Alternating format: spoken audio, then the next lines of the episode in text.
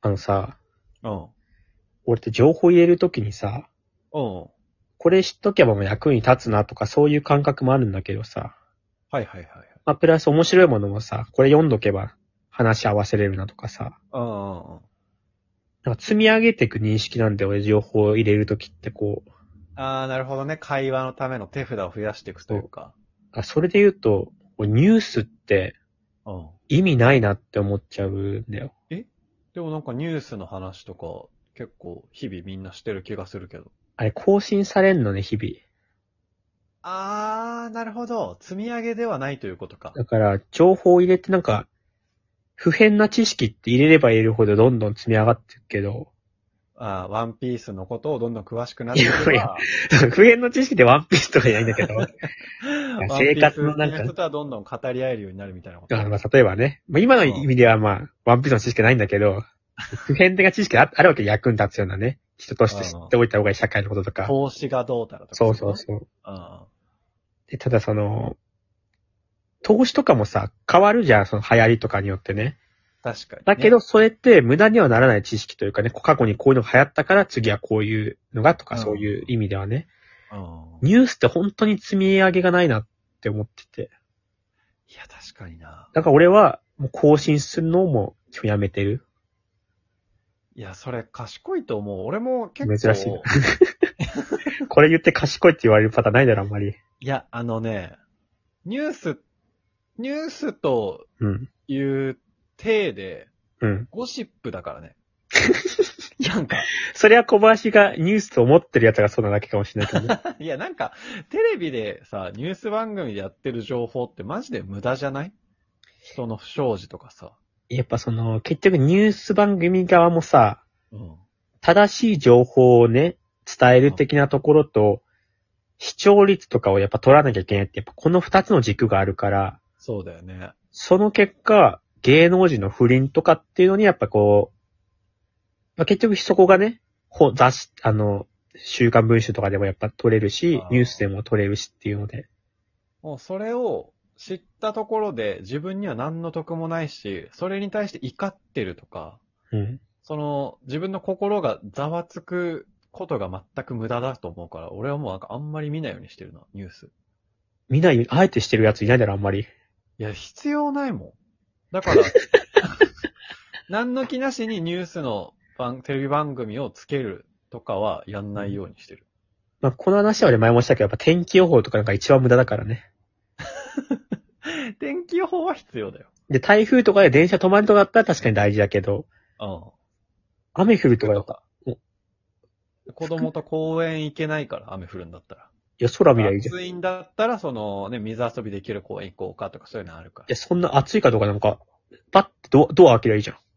だからドア開ける前に服着替えるだろ。いやいや、なんで、なんで水遊び行く準備して、ドアパッて開けて、雨降ってる。ああ、ダメだった。例えで言ったけど、 窓見りゃ、体感でわかるだろ、雨降ってるかどうかなんて、そんな、人と見りゃい。や、わかんないのよ。うちの家断熱がすごいから。断熱すごくてわかるだろ、雨降ってるかどうか。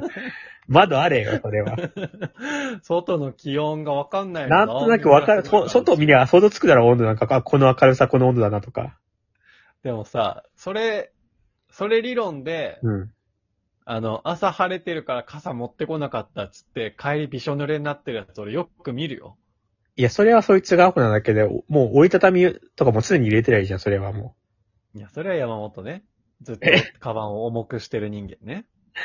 う。というか、ずっとその、じゃあ、職場に置けばいいじゃん、傘そを。の話は過去にしたのよ。わかんないけど ニュースもさ、うん。なんかあの、心がざわつくっていうのは正直、いまいちこう、ピンとこないというか、いや、なんかね、俺結構さ、その、例えば、川でうん、子供が遊んでて亡くなってしまったとかさ、うん、悲しいのよ、すごい。うん。あと、子供がさらわれたとか、なんかそういう、あと、お母さんが病気でどうたらとか、なんかそういう系、うん、悲しいんだよね。家族、悲しいエピソード聞くと。うんでさ、その悲しいのって得にならないでしょ、自分にとって。うん。だから見ない。なんかその、そういう人いるけどさ、よく心が持つなって逆に俺は思っててさ、おう。多分人間のこの、自分を守る機能というかさ、うんうん。やっぱだんだん何も、そういうのでいちいちこう、ざわついてたらさ、キリがないと思うのね。いやー、まあそうなんだよね。そうなんだけど、親になるとね、変わるんだわ、なんか。まあ、昔は違ったんだ。そう、昔は別になんか、小学生がって言うと、そんな強くショックは受けなかったけど、今はもう本当結構、ショック、その、親がどんな気持ちでいるかとか、うん想像して、共、共感じゃないけど、悲しい気持ちになるね。なんかその、自動、なんか例えばその、例えば昔とかそのさ、うん。い。海外ではご飯食べれない人たちいるよみたいなやつもあってもさ、うんうん。そういうのやっぱ考え出したと、キリなくなっちゃうからさ、そうだね。そういうのなんか自動的なこう、切り離すじゃないけど、その、してくけもんだけど、やっぱそこでざわつくなら、自動的にこう、あんまりこう感じなくなってくるもんだと思ってたね。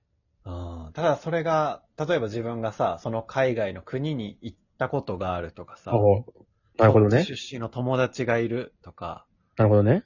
そういう状況になってきたらまた話が変わってくるじ結果じゃあ小林はざわつかないために情報入れなくなったんだ。ゃん。結構そうしてるね。なんか別に、あえあえてシャットダウンするところもあるわ。